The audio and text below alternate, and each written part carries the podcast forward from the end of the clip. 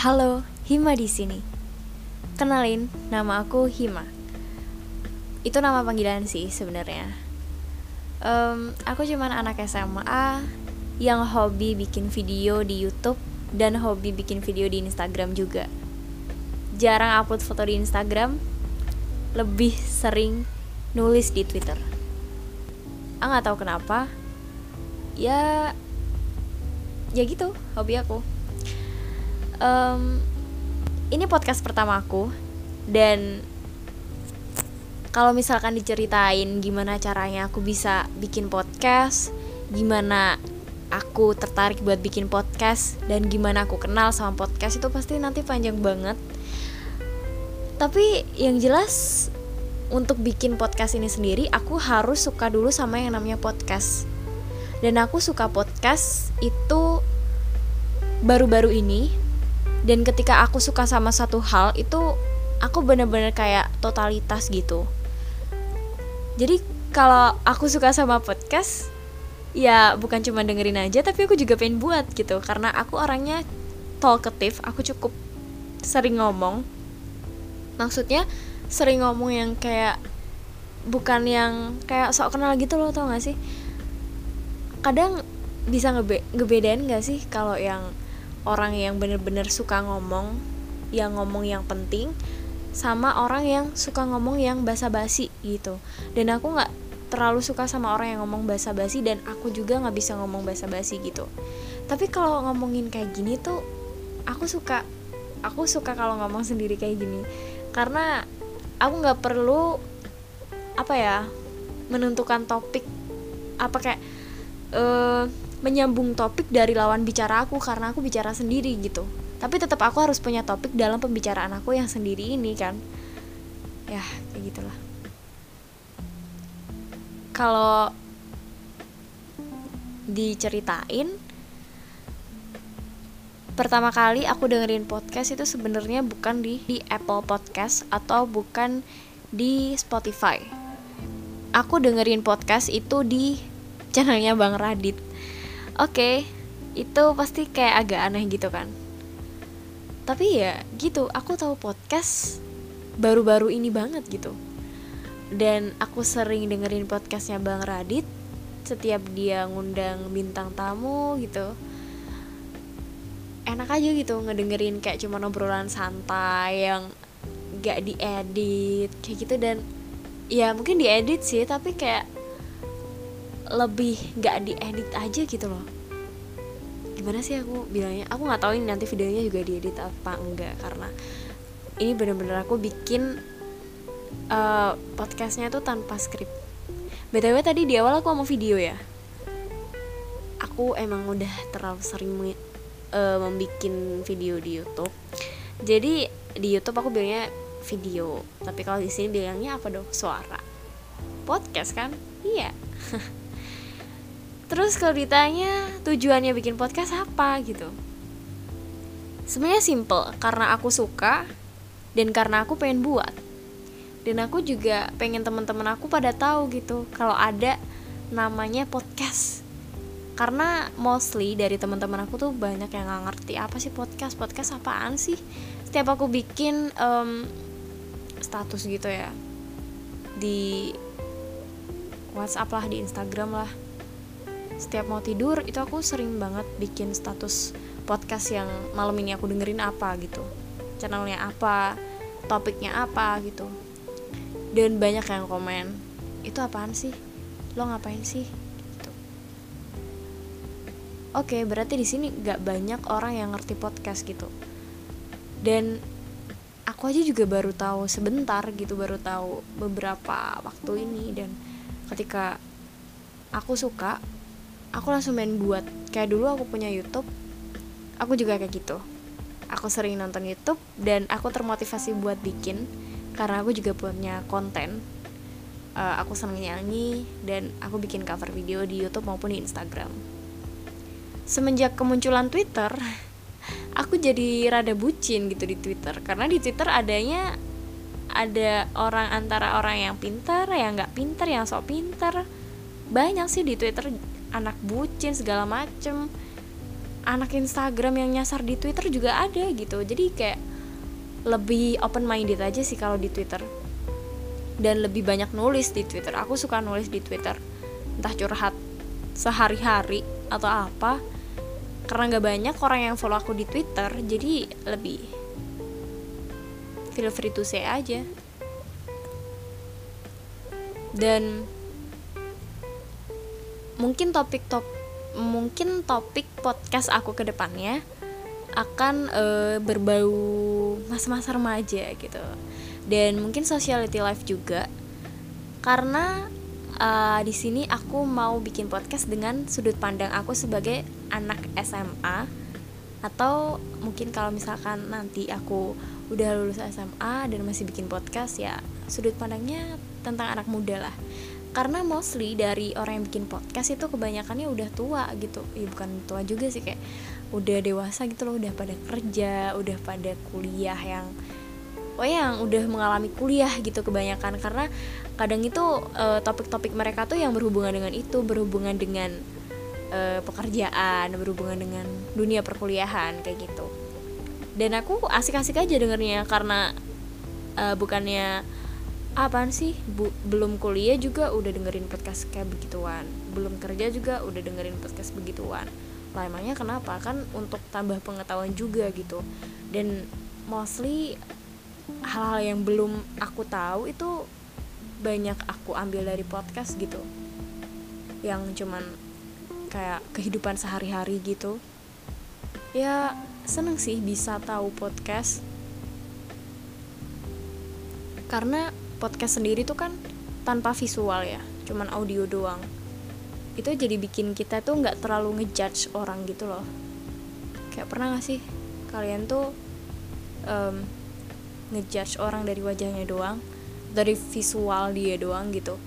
Itu pasti sering banget kan. Jadi aku juga orangnya gak terlalu pede sama visual. Bukan, apa sih, Aku aku bingung nih ngomongnya gimana gitu.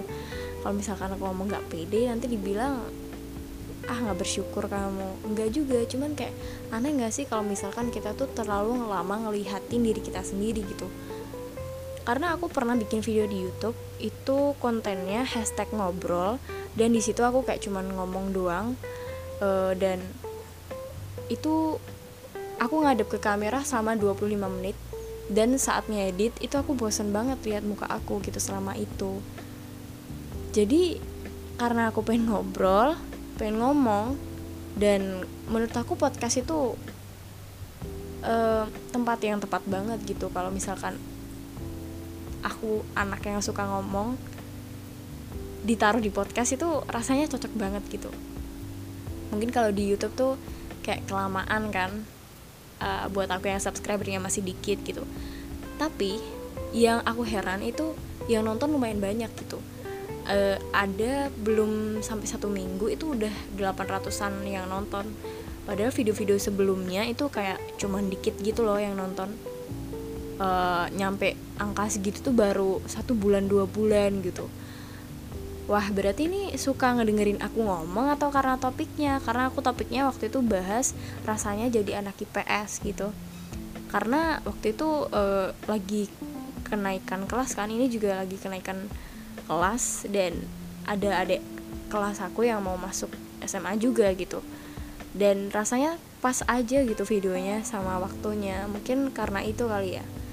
Dan di komennya juga banyak yang bilang ah ini ngebantu sih, karena aku juga mau masuk I P S, jadi paling gak mengurangi rasa takut aku untuk masuk anak I P S, untuk masuk jadi anak I P S gitu. Ya seneng sih aku bisa bikin video kayak gitu. Tapi sekarang di podcast aku pengen memulai uh, yang cuman visu, eh, yang cuman audio aku doang. Karena siapa tahu yang minat lebih banyak, tapi aku juga nggak tahu sih. Karena lebih enak aja gitu ngeditnya tanpa visual, karena kalau visual terlalu lama itu rasanya bosan banget. Gila, aku yang ngedit aja bosan gitu. Kan nggak mungkin kan ngedit cuman sekali, pasti aku ulangin, aku ulangin kayak gitu. Jadi ya lebih enak aja gitu kalau misalkan ngedit cuman suara doang. Bukannya narsis ya, aku suka sama suara aku, tapi ya pada dasarnya emang aku orangnya talkative, suka ngomong, dan suaraku juga bukan suara yang gak enak untuk didengar gitu. Jadi ya kayaknya cocok deh aku bikin podcast. So buat kalian yang tertarik buat dengerin podcast aku podcast aku ke depan, ya silahkan dengerin, share ke teman-teman kalian. Kalau misalkan aku bikin podcast, palingnya aku cuman share ke teman-teman aku doang. Itu aja, nggak tahu mereka pada niat dengerin atau enggak. Tapi ya moga-moga aja yang denger banyak, karena aku pengen ngomong buat didengar kan. Ya gitu aja deh. Dan oh ya, untuk topik ke depan, aku pengennya topik apapun itu, yang penting sudut pandang aku sebagai anak S M A dan anak muda gitu. Jadi gak selalu tentang cinta, karena hidup tidak selalu tentang cinta. Dan mungkin tentang sociality life, dan ada bumbu-bumbu remajanya lah, intinya kayak gitu. So sampai jumpa di podcast selanjutnya.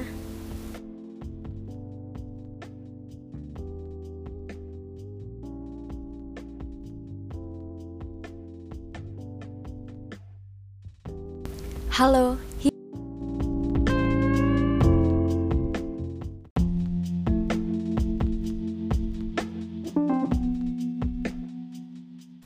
Halo, Hima di sini. Um, jadi kali ini aku mau bikin podcast tentang gimana rasanya jadi anak rumahan dan menjadi anak rumahan. Sebelumnya aku mau sedikit curhat dulu tentang um, perasaan aku setelah bisa upload podcast pertama aku. Itu aku benar-benar seneng banget, karena um, aku sebenarnya upload podcast, uh, aku sebenarnya bikin podcast aku, recordingnya podcast aku yang pertama itu udah lumayan lama, tapi aku tuh belum bisa uploadnya ke uh, Spotify gitu. Jadi aku masih cari cara gimana ya supaya bisa diupload ke Spotify, terus gimana ya bisa uh, didengerin banyak orang gitu. Intinya aku masih belum tahu gitu, dan selama satu minggu itu aku belajar banyak banget. Dan uh, setelah aku riset di YouTube dan searching-searching gimana caranya masukin um, apa podcast kita ke Spotify, alhamdulillah aku berhasil. Dan ya jadinya ya podcast pertama itu yang aku upload tanggal empat belas Juli ya empat belas Juli, ya hari Minggu. Di hari yang sama setelah podcast pertama aku itu diupload, which is itu hari ini, aku langsung bikin uh, episode duanya dari anak uh, episode duanya dari podcast aku. Um, di sini aku mau bahas anak rumahan, karena Uh, personally aku anak rumahan banget, serumahan-rumahan itu. Di sini aku bakalan ngomongin tentang gimana sih rasanya jadi anak rumahan, dan uh, keuntungan dan juga keenggak-enakannya jadi anak rumahan. Sebelumnya aku mau jelasin dulu kalau anak rumahan itu asik sebenarnya. Asiknya tuh gini loh, itu kreatif gitu, bisa melakukan hal apapun yang mungkin orang lain tuh nggak bisa ngelakuin itu di rumah, harus keluar rumah. Tapi anak rumahan bisa ngelakuin itu di rumah gitu, ngotak-atik gimana supaya aku nggak keluar rumah tapi aku bisa nyelesain tugas ini. Dan itulah aku. Aku suka banget nyelesain tugas atau mungkin bikin uh, project itu di rumah, bener-bener yang di rumah gitu. Kalau nggak bisa di rumah, baru keluar gitu, baru pokoknya aku upayakan dulu bisa dilakukan di rumah. Kalau nggak bisa, baru aku keluar rumah gitu. Karena penyakit pertama anak rumahan itu adalah malas dan mager. Ya, malas dan mager itu benar-benar penyakit anak rumahan yang mungkin setiap orang anak rumahan ngalamin itu gitu. Apalagi buat aku yang anak S M A gitu. Hah, anak S M A masa mageran sih? Um, gak semua orang, tapi teman-teman aku banyak kan anak rumahan gitu. Dan anak rumahan ini biasanya tuh e, mereka malas keluar rumah karena pertama mereka mager, malas gerak, yang kedua nggak ada duit, dan yang ketiga karena panas. Oke, aku bakalan jelasin e, dari mulai alasan yang pertama, mager. Kenapa sih bisa mager? Kenapa sih anak rumahan tuh bisa mager? Anak rumahan itu identik dengan kata rebahan. Maksudnya aktivitas yang namanya rebahan gitu. Rebahan itu artinya kita uh, ti- kita berbaring di atas kasur. Dimana itu kita nggak tidur, tapi kita melakukan kegiatan lain seperti main medsos, nonton film, ngegame dan sebagainya macam gitu. Dan ketika udah rebahan di atas kasur gitu, rasanya malas banget untuk bangun lagi dan untuk memulai kegiatan yang lain, apalagi kegiatan di luar rumah gitu. Jadi menurut aku mager itu adalah alasan yang paling signifikan e, sebagai anak rumahan gitu. Karena aku kalau udah nyatu sama kasur itu rasanya buat bangun lagi tuh lengket banget gitu loh, nggak bisa bangun lagi gitu. Kayak kasur itu ada gravitasi tersendirinya sehingga kita tuh susah lepas dari kasur. Kita sebagai anak rumahan, aku, aku, aku, iya aku. Dan yang kedua itu karena nggak punya duit. Oke, keluar rumah itu pasti, yang namanya keluar rumah itu butuh yang pertama bahan bakar, bensin.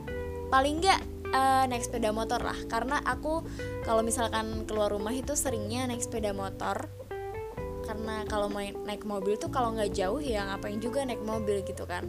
Jadi aku keluar rumah itu sering banget naik motor, entah itu um, ngerjain tugas di luar sama temen, ke rumah temen, uh, berangkat sekolah, itu aku selalu naik motor gitu. Dan buat beli bensin pun itu butuh duit kan. Jadi kalau misalkan keluar gak ada bensin, kendaraan ya gak bisa jalan kan. Jadi harus beli bensin, tambah biaya biaya transportasi. Selanjutnya biaya nongkrong.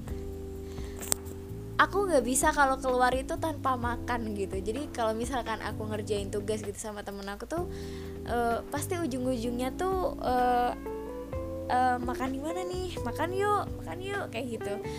Uh, atau enggak nongkrong. Kalau nongkrong itu seringnya kan nongkrong itu di kafe ya. Kalau nongkrong di kafe, terus nongkrong di angkringan aja lah. Hmm, bicara kafe kemahalan ya, jiwa miskinnya meronta-ronta gitu. Kalau bicara angkringan kan mungkin uh, bisa didatengin setiap orang gitu kan. Kalau di angkringan ya tetap aja keluar duit, walaupun semurah apapun itu tetap aja keluar duit kalau kalian yang suka nongkrong, ya kan? Dan eh, nongkrong yang lain itu adalah nongkrong di sekolah. Ada dua tipikal anak sekolah. Yang satu itu nongkrong, suka nongkrong setelah sepulang sekolah. Yang kedua itu langsung cepet-cepet pulang sekolah setelah mereka denger bel. Dan aku adalah tipikal anak sekolah yang nomor dua, langsung pulang sekolah setelah dengar bunyi bel. Ada banyak juga teman-teman aku yang sepulang sekolah itu gak langsung pulang, tapi mereka nongkrong dulu gitu. Entah itu nongkrong di sekolah atau nongkrong di luar. Nongkrong di sekolah itu kebanyakan nongkrongnya di mana? Kebanyakan nongkrongnya itu di depan kantin. Semuanya itu ada hubungannya sama makanan kalau udah ngomongin yang namanya nongkrong. Mungkin sih e, kalau mereka iman, kalau misalkan kalian imannya kuat itu gak bakalan jajan di kantin gitu. Kalau misalkan kan ada nih ya, aku pernah nongkrong sama temen aku sekali itu e, nongkrong di depan kantin, aku ikut-ikutan temen aku gitu kan. Temen aku ini kalau nongkrong tuh setiap nongkrong itu pasti beli makanan gitu. Pasti masuk ke kantin dulu, beli makanan, habis itu dia bawa keluar, dibawa nongkrong gitu. Akhirnya semuanya pada beli gitu. Dan ya masa sih yang lainnya beli, gua cuman melongo doang. Gak gak asik kan, pasti ujung-ujungnya bakalan beli juga gitu. Dan itu ngeluarin duit dan boros kan ujung-ujungnya. Itu pun nongkrongnya kualitas rendah. low quality nongkrongnya di sekolahan aja juga ngeluarin duit gitu. Jadi menurut aku ya boros. Jadi itu kenapa aku jarang banget ya namanya nongkrong di sekolah maupun nongkrong di luar gitu. Sekalinya nongkrong itu ya nongkrong-nongkrong biasa aja gitu karena Miss Queen gitu loh.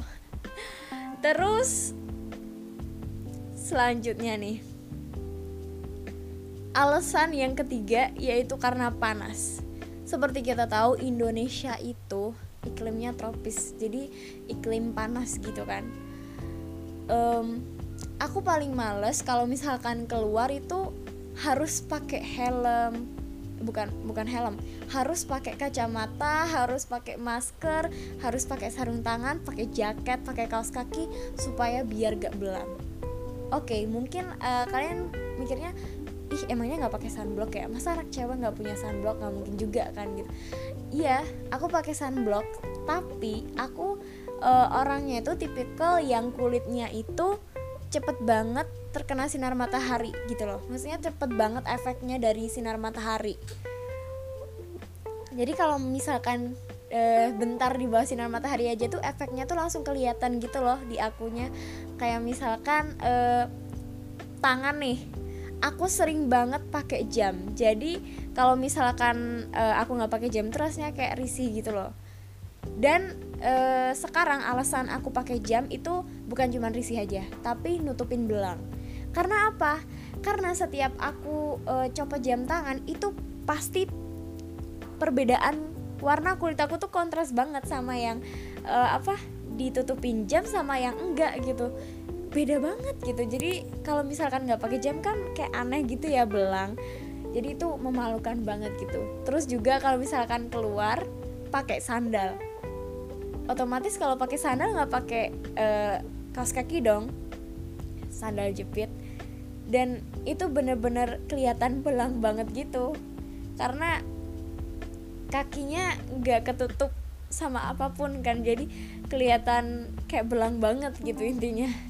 Dan aku liatnya, aduh ini gimana nih, susah banget ini ngebalikinnya, kayak lama gitu loh. Jadi harus harus Uh, perawatan bla bla bla bla bla bla yang aku nggak pernah lakuin sama sekali. Jadi kalau aku mau hasilnya balik lagi ke kulit aku yang semula, ya udah aku aku diemin aja dan nggak jangan terlalu lama di bawah sinar matahari gitu. Ya karena itu sebenarnya gitu. Tapi walaupun aku nggak suka keluar rumah, walaupun nggak suka keluar rumah itu, Uh, kadang aku mikir gini, aku bosan nih di rumah, tapi aku pengen keluar rumah. Aku bosan nih di rumah, aku pengen sedikit hiburan gitu, yang biar ngirup udara segar di luar rumah gitu. Tapi aku males. Jadi alasan pertama itu adalah males. Sebenarnya yang paling mendasari itu adalah males. Karena uh, males itu emang penyakit yang sebenarnya dari dulu ada gitu. Dan kalau udah males itu rasanya mengalahkan segalanya gitu. Walaupun punya duit, kalau males ya ya ya nggak jalan gitu. Dan aku tuh orangnya lumayan suka pergi ke mall, tapi aku males banget perjalanannya. Yang pertama, yang kedua aku males banget siap-siapnya. Yang ketiga aku males banget Uh, pulangnya, males banget capeknya juga gitu. Ya maunya apa gitu loh. Terus aku tuh pernah kayak mikir gini, aku pernah mikir um, andai di rumah aku itu semua yang ada di dunia ini tuh ada gitu. Jadi semua yang ada di dunia itu ada di rumah aku, sehingga aku gak perlu kemana-mana. Aku cuma ada di rumah aku, tapi aku bisa menikmati semua yang ada di dunia ini. Sumpah bego banget kan. Tapi ya ya sebegitunya gitu, anak rumahannya itu sebegitunya gitu. Dan ya ya itu real gitu. Dan e, kebanyakan anak rumahan itu Twitter, anak Twitter. Di Twitter tuh banyak banget anak rumahan karena e, hashtag di Twitter itu banyakannya anak rebahan, jiwa-jiwa rebahan, terus anak rumahan itu banyak banget ada di Twitter, dan anak Twitter juga sering pada nge-tweet kayak gitu. Ya intinya nggak cuma aku sih, temen-temen aku yang main Twitter juga kebanyakan anak rumahan gitu. Dan ngomongin masalah um, kemanfaatannya anak rumahan tuh apa gitu sebenarnya. Jadi manfaatnya tuh sebenarnya banyak ya anak rumahan itu. E, yang paling signifikan itu hemat, hemat lah, hemat lah, hemat. Intinya anak rumahan itu hemat karena nggak perlu ngeluarin duit buat nongkrong yang sering, terus nggak perlu ngeluarin duit buat main, ya kan? Terus um, yang kedua manfaatnya itu adalah uh, terhindar dari pergaulan bebas gitu. Ya aku nggak bilang kalau misalkan anak rumahan itu nggak bisa kena pergaulan bebas karena uh, kita nggak tahu kan efeknya dari mana aja. Mungkin dari dalam rumah bisa aja kan. Tapi emang yang paling signifikan itu kan di luar rumah gitu.